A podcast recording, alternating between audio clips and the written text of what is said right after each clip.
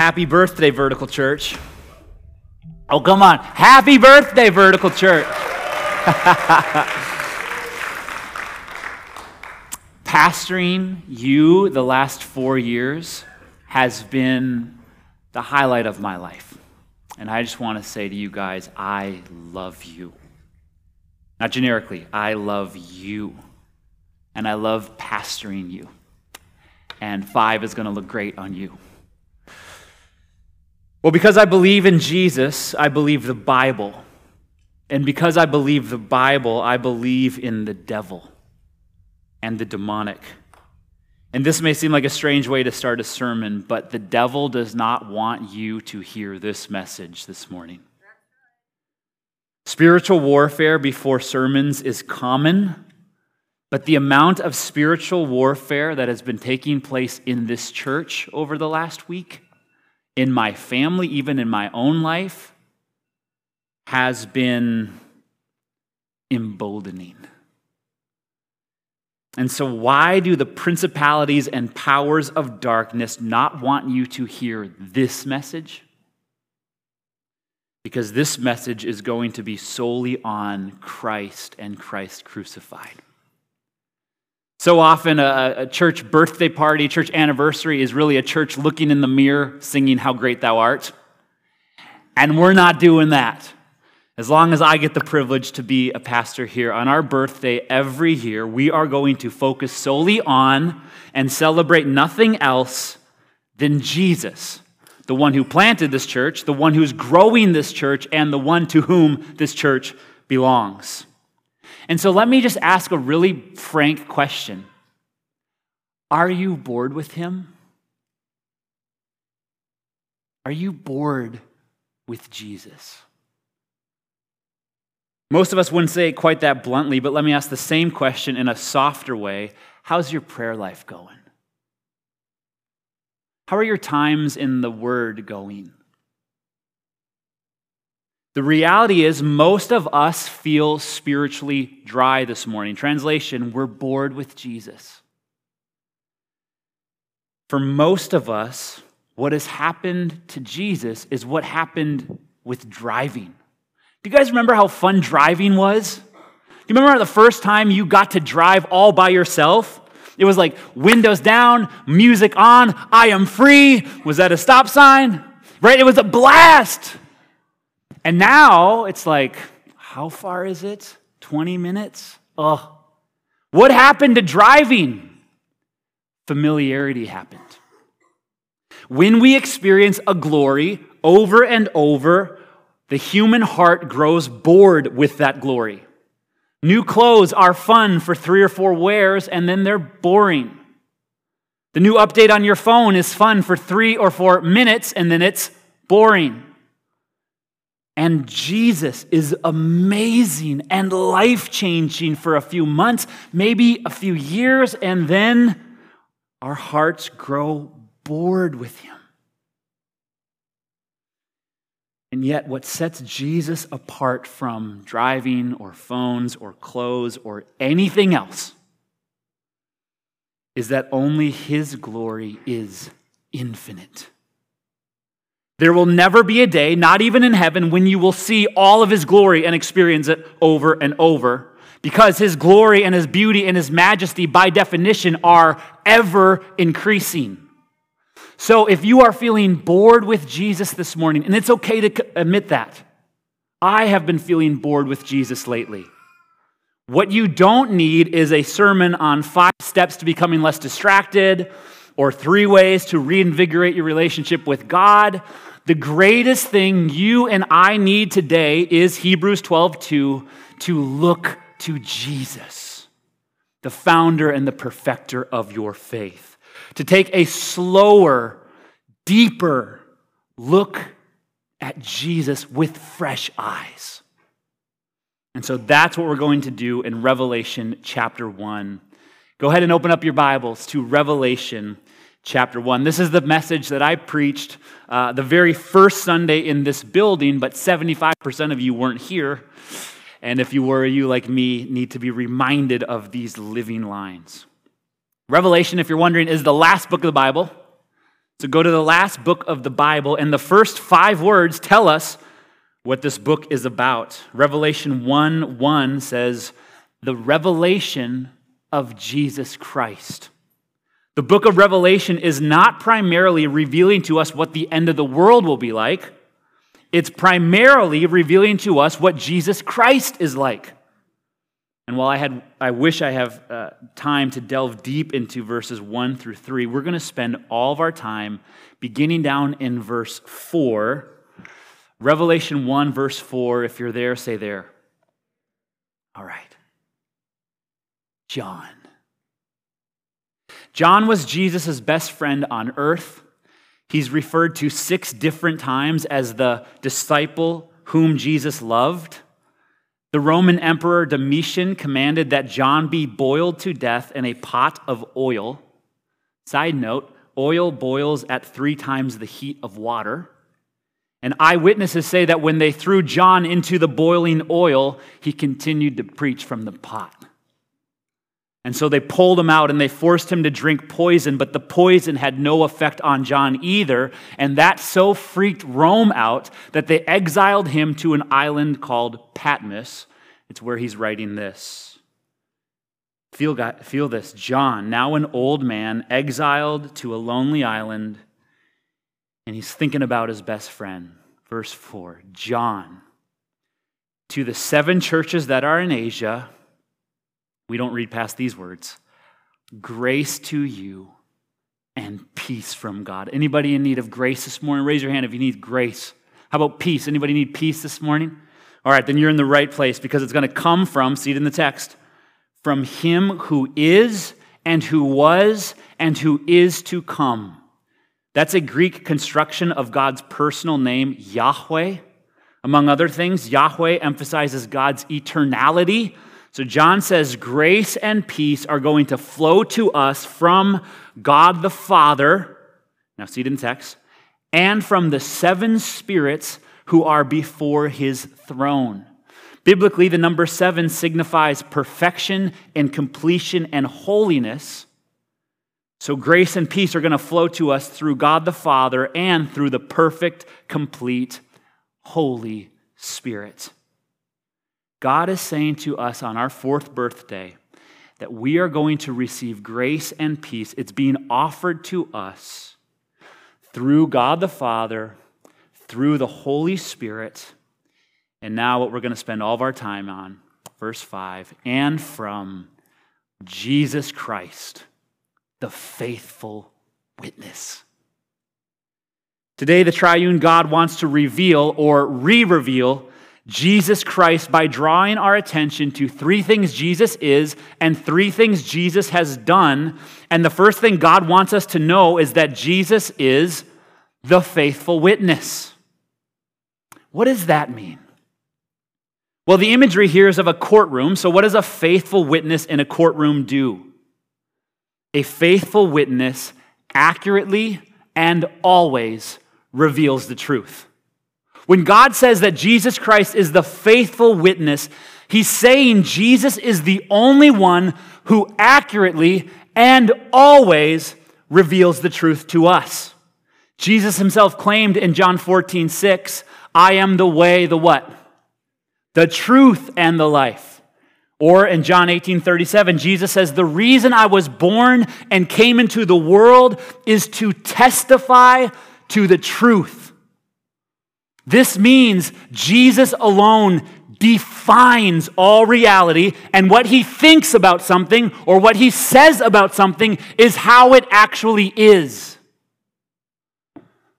You know, most of us in this room aren't asking, Do I believe in Jesus? but rather, Do I believe Jesus? Are his words true? And more than ever, we live in an era of fake news, right? CNN, Fox News, the last years in America have been empirical evidence that no one tells the whole truth. Everyone spins, everyone pivots, everyone is biased. No one tells the truth, the whole truth, and nothing but the truth except the faithful witness.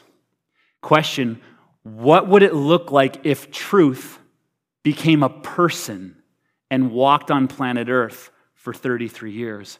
Answer exactly like Jesus. And maybe for you, this is where the rub is. You love Jesus, but you struggle with some of the things he says. And listen, if he is who he said he is, then, then we must embrace every word because he didn't just claim to speak truth, he claimed to be truth. So you can't accept Jesus and at the same time reject something he has said.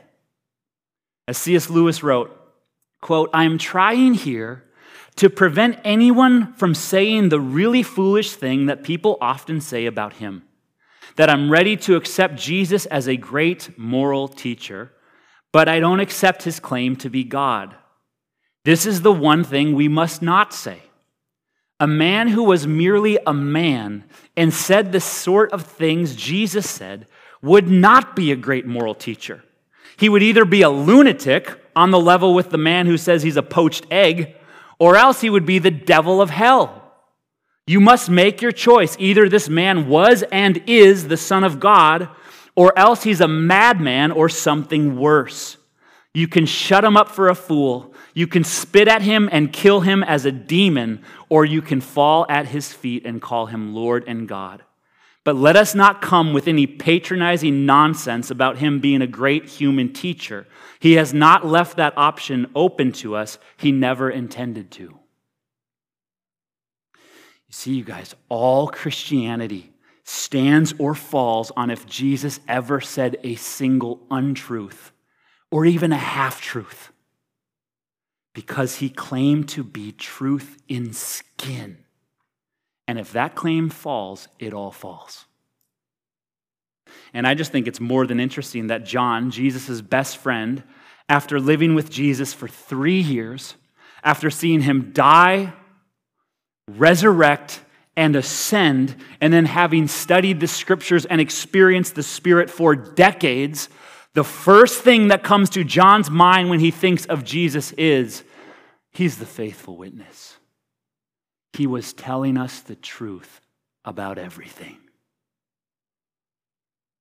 But not only does the faithful witness reveal truth to us, implicit in this title means that he also affirms truth to God the Father. Romans 8:34 says Jesus intercedes for you, which is again courtroom imagery. So just picture this with me. This is how your judgment day is going to go if you are in Christ. One day you will stand before God, the righteous judge. And someone will wheel in the record of all the sins you ever committed, and it's going to be quite a list. And then someone will wheel in all the sins of omission, that is, all the righteous things you failed to do, and that's going to be a longer list. And you will stand before His holiness exposed. You will tremble uncontrollably and be terrified by His righteous holiness. And then the judge will smile and say, I hear there's a witness. Let me call him to the stand. And Jesus will stand up and say, Judge, I saw them repent. I saw them place their trust in me. You know that there is therefore now no condemnation for those in me. And by faith alone, he is in me. By faith alone, she is in me. They are free. Court adjourned. And then maybe they're going to high five and they're going to come and hug you and celebrate you and shout and carry you off into the place that Jesus has been preparing for you for the last 2,000 years. And here's the point the only reason the judge will listen to Jesus is because he's the faithful witness. The only reason the judge will listen to the intercession of him who's declaring you innocent is because he is, in fact, the faithful witness. That is so good. And it gets so much better. Look at verse 5. Jesus Christ is the faithful witness. What is the next title, Vertical Church? The firstborn of the dead. King Jesus is the firstborn of the dead. What does that mean? Sounds like a, like a bad zombie movie, doesn't it? Firstborn of the Dead, Part 3. If I ever fulfill my lifelong dream of starting a metal band, that's our name. We're going to be Firstborn of the Dead. It's going to be epic. What does it mean? Okay, it doesn't mean Jesus was the first person raised from the dead. Who can shout out someone who was raised from the dead before Jesus? Okay, we got Lazarus. Who else? That widow's son at Nain. Jairus' daughter, exactly. Jesus was not the first person raised from the dead. It also doesn't mean that Jesus uh, was the first person ever born. Cults will knock on your door and use this passage to say Jesus is special because he was the first person ever born, meaning he's not co eternal, meaning he's not God. That's heresy, and it's simply a misunderstanding of the word. Firstborn doesn't mean first numerically, but first in supremacy. The word firstborn is prototokos, proto, first, right? Prototype. And totokos meaning, this is so epic, rule, rank, and ownership. The, the phrase firstborn of the dead literally means King Jesus has first or supreme rule, rank, and ownership over all the dead and over death itself. Guys, it's time that we blow up the notion that Jesus only speaks softly and loves his enemies and sits cross legged in green pastures and pets baby lammies. Jesus is gentle and lowly, but verse 5 says, like how you own your cell phone, like how you own the pants you're wearing, Jesus owns death. For everyone else, it's the opposite. Doesn't matter how much money or power you have, death owns you. Even the most powerful people, Julius Caesar, dead. Constantine, dead. Alexander the Great, Alexander the Dead. Lincoln, dead. Rockefeller's dead. Einstein's dead. And one day, Tom Brady has to die. now, I think he's going to make it 150 but TB12 is going to be TV dead. Taylor Swift one day has to die. Nobody say amen to that, okay? One day LeBron has to die, Ye has to die, he doesn't think so.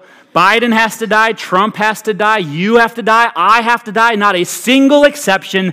Everyone has to die. Is this a safe place for me to confess something? Okay. I played I'm not so sure about that. I played football in high school, and you guys, I was, I was pretty bad.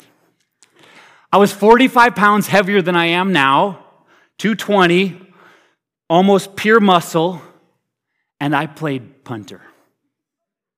You know, in football, you're supposed to be agile and, ho- and hostile and mobile, and, and I was just kind of fragile. And it, it took me a while to run a mile. And so I was a below average football player, but listen, I was an above average trash talker. I loved it when we were three or four uh, touchdowns ahead. There's just a couple minutes left in the game, and then I'm starting yelling, of course, from the sidelines Game over, baby! Game over! We own you! And then I would motion to the fans, and I'd have them pull out their keys and say, What? Start the bus! Come on, just like it's high school. Ready? Start the bus. Start the bus.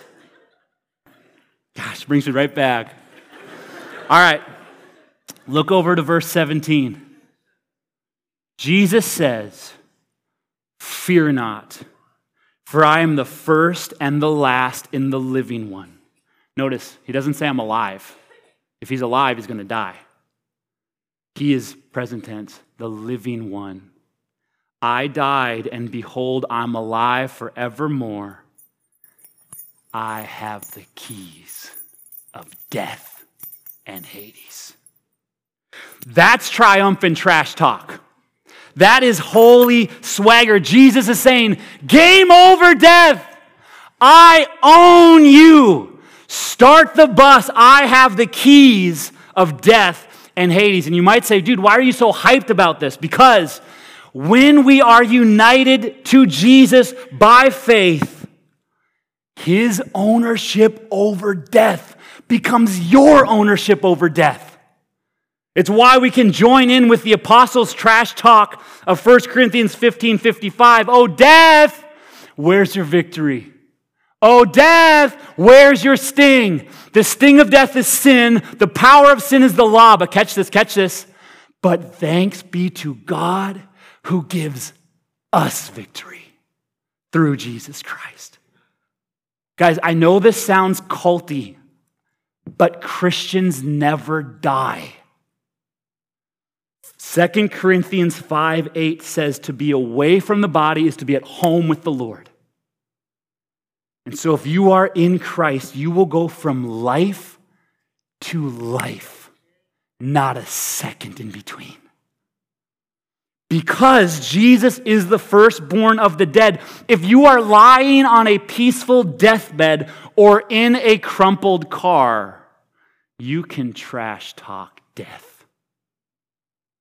Oh, death, where's your victory? Oh, death, where's your sting? Like a bee, death spent its stinger on Jesus.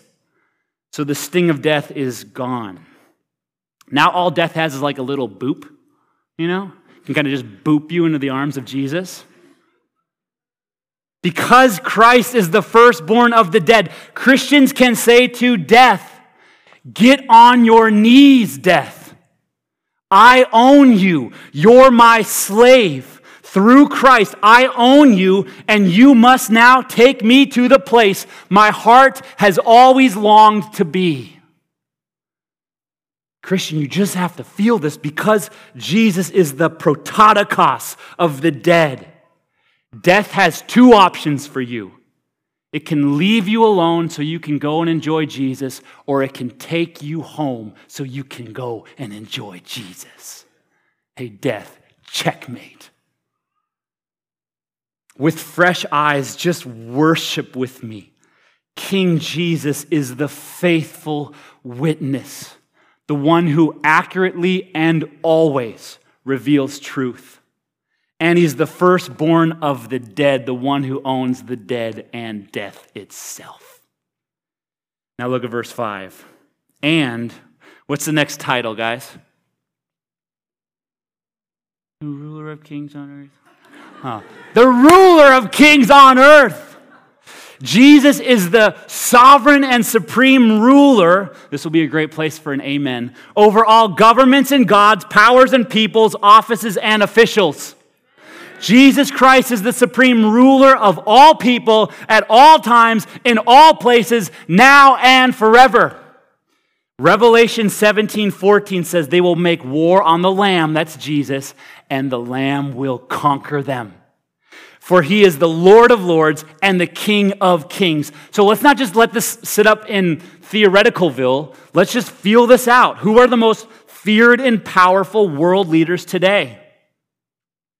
Kim Jong un, supreme leader of North Korea, and someone who has an estimated 70,000 believers working in labor camps this very morning. Kim Jong un will melt the moment he sees Jesus. Vladimir Putin, Russia's president who has committed countless crimes against humanity, who loves to portray himself as the embodiment of strength and fearlessness.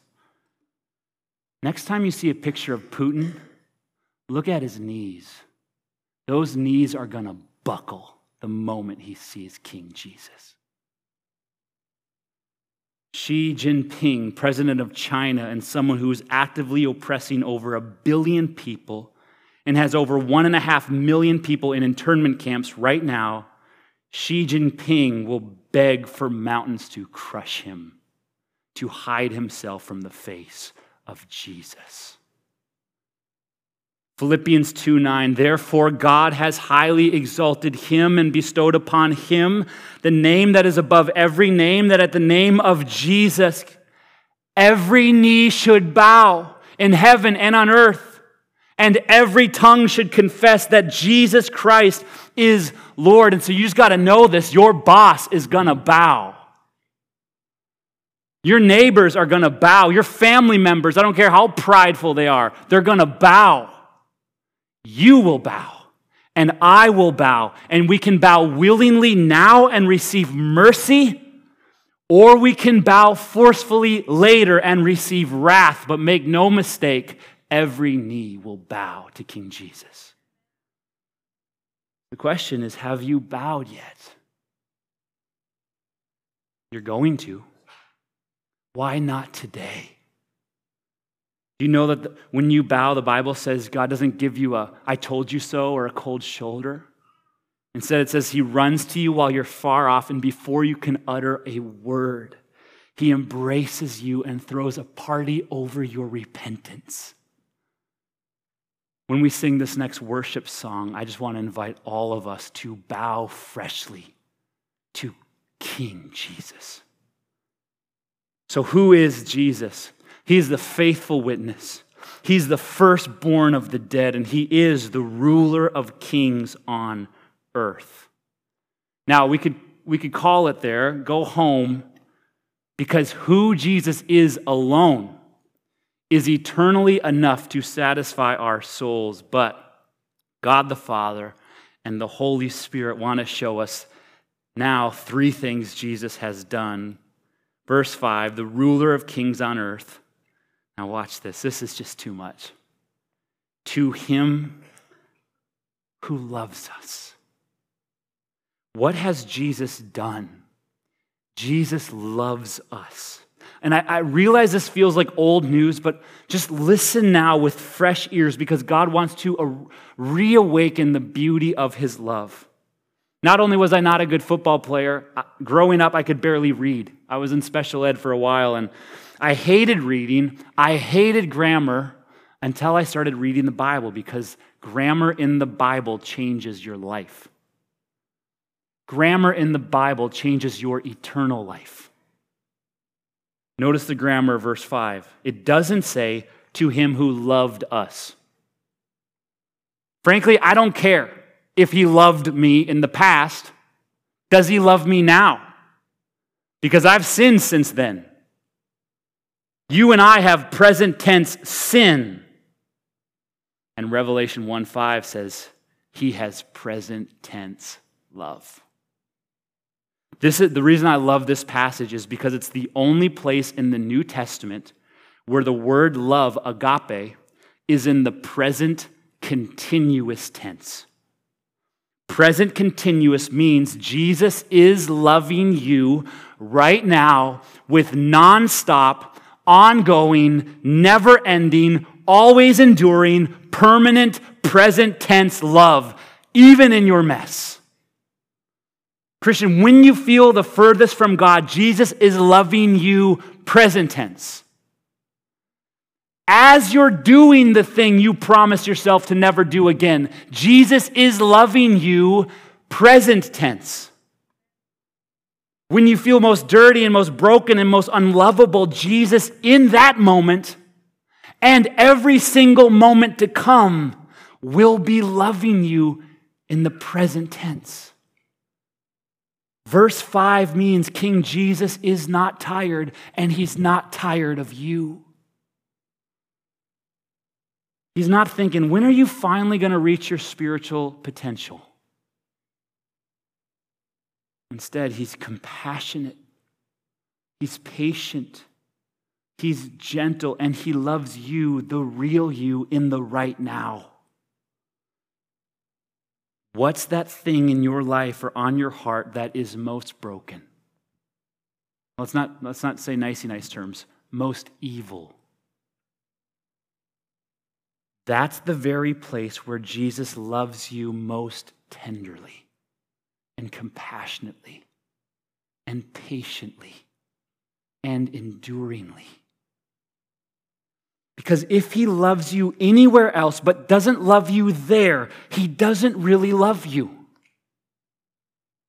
But if he loves you everywhere, especially there, then he's a savior. Then he's a redeemer. Guys, Jesus' love for you will never run out. Never grow cold. Not an hour from now, not next month, not next year, 70 trillion ages from now, Jesus will still be loving you with the same ever present, ever continuing love. And what did that love cause Christ to do? It's right here in the text. To him who loves us and has freed. What tense is that in? From our sins by his blood. I've preached this wrongly in the past. I've said in the past, how can Jesus love us who are sinners? He loves us because he freed us from our sins. That's wrong. He has freed us from our sins because he loves us. He didn't clean you up so he could love you, he loved you and thereby cleaned you up. He loved you, the sinful you, the unrehabilitated you, the real you. He loved you first, for God so loved the world that he gave his only son.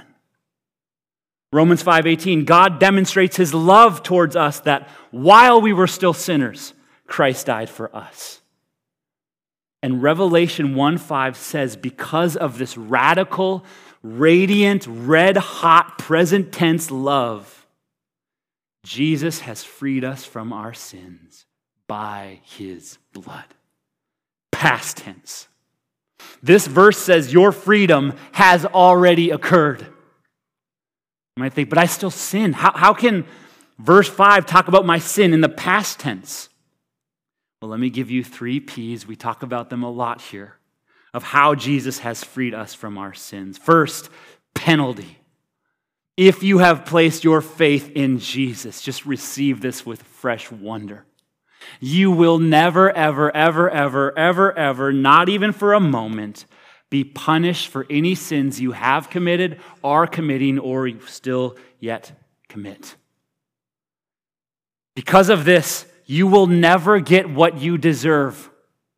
Psalm 103, verse 10 He does not deal with us according to our sins nor repay us according to our iniquities. How is that possible? Because, verse 5, has freed us from our sins right here by his blood. Guys, his blood is the key. His blood is the atonement. It's the miraculous sacrifice that transfers all of your sins onto the soul of Christ and all of Christ's righteousness onto the soul of repenting you. By his blood, you have been set free. If you will believe, if you believe your only hope of standing righteous before God is Jesus' blood, then the verdict has already been read over your life. Today and forever, you are freed, past tense, from your sins by his blood. But not only are we who are in Christ Jesus freed from the penalty of sin, we are also free from the power of sin. 1 Peter 2:24 Jesus himself bore our sins in his body on the tree that we might die to sin and live to righteousness. So his blood doesn't just bring you to heaven. His blood breaks the chains that keep you in bondage to sin progressively link by link by link. It's called sanctification, and this is so radical. It means you can look at, the, at your favorite sin and say no. Now, we're a Romans 7 people, so we will continue to fall and fail. And for every again of sin, there will be a greater again of mercy. But what Satan doesn't want you to know is that Jesus has destroyed the power of your favorite sin over you. So you can actually say no. We can, who are in Christ, can actually look at lust and say, No, Jesus destroyed your power over me on the cross. I'm not going down that road again. I've been down there a thousand times and it's a dead end. No. You can look at anger and say, No, not again.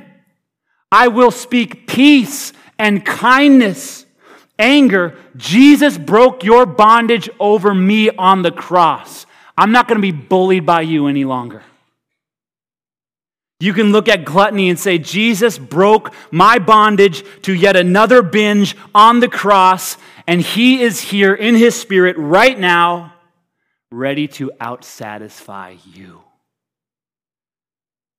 Guys, this is the simplest, yet nobody believes this. It's the simplest, yet most radical and life changing truth. You actually don't have to say yes to your favorite sin. Now, if you do, you might lose felt intimacy with God. You might lose the trust of your spouse. You might lose the respect of your children, but you will never lose your salvation. You will never be punished for your sins. Revelation 1 5 means all who are trusting in Jesus' blood are freed from the penalty of sin now, the power of sin now, and very soon we will be freed from the, the presence of sin. We call this glorification. And don't you just ache for this?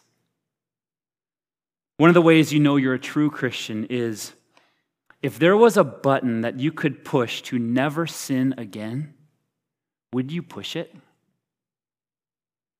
The unregenerate unbeliever will not part with their sin.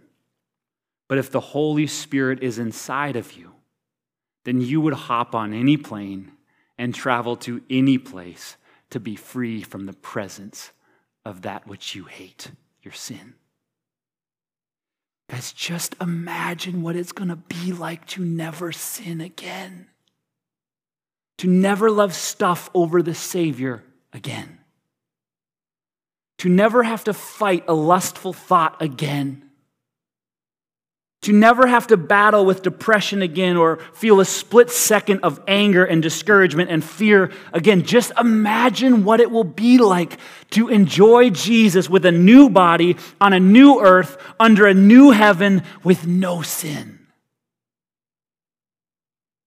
Because of this verse, you won't have to imagine it much longer. Soon, a lot sooner than you think you will be in the presence of God to forever enjoy and experience His presence. You will have been freed from your sins by His blood. And I don't know how this is possible, but it still gets better. Look at verse 6. And, I love the word and in the Bible, and made us a kingdom priest to his God and Father. Not only does the faithful witness love us with always present, ever continuing love, not only has the firstborn of the dead freed us from the penalty of sin and the power of sin and soon the presence of sin, but verse 6 says the ruler of kings on earth has made us a kingdom. And a kingdom of what? Do you see it in the text? Kingdom of priests. In the Old Testament, if you were a priest, it meant you were given the highest relational privilege to God. The priests were in charge of worshiping God. They offered the sacrifices, they interceded for the people. But do you remember the highest privilege of the priest?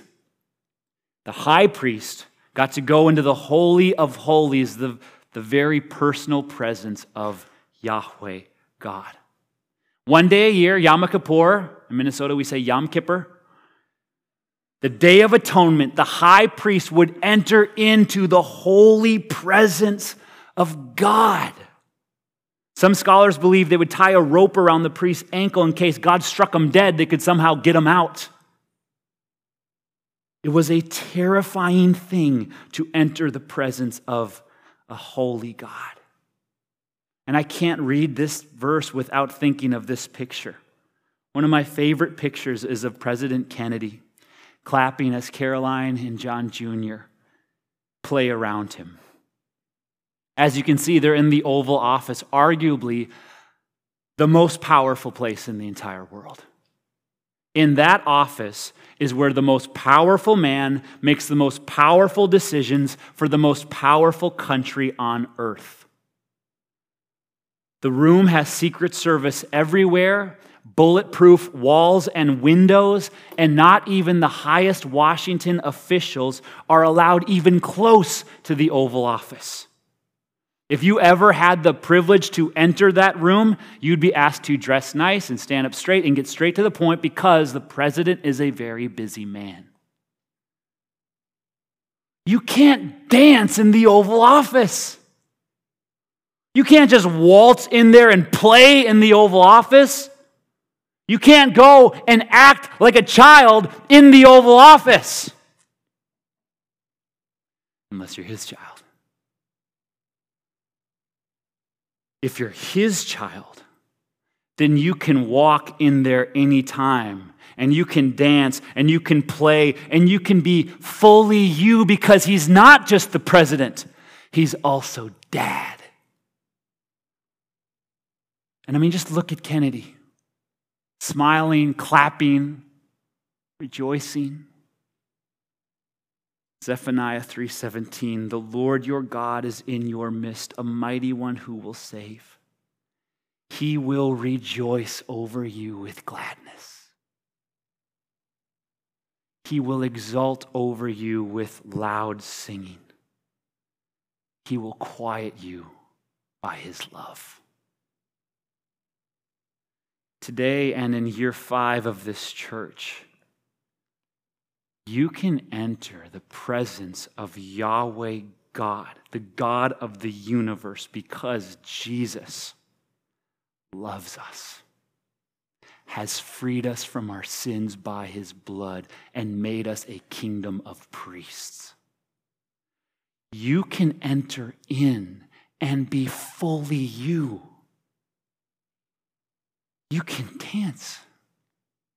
You can sing you can rejoice because he's not only God, he's also dad. So, how do we respond to this? See how John does at the end of verse 6. He writes, To him be glory and dominion forever and ever. Amen as John is writing these verses, he's so overcome with joy and worship that he stops writing and begins worshiping. He puts down his pen and he picks up praise. Every one of us is writing a story, trying to write a story with our life. Collectively, we're trying to write a story for this church, but today, on our fourth birthday, like John, Let's stop writing for a minute and worship. Let's put down the pen and pick up praise. What the devil and the demons don't want you to know this morning is that Jesus is the faithful witness, the firstborn of the dead,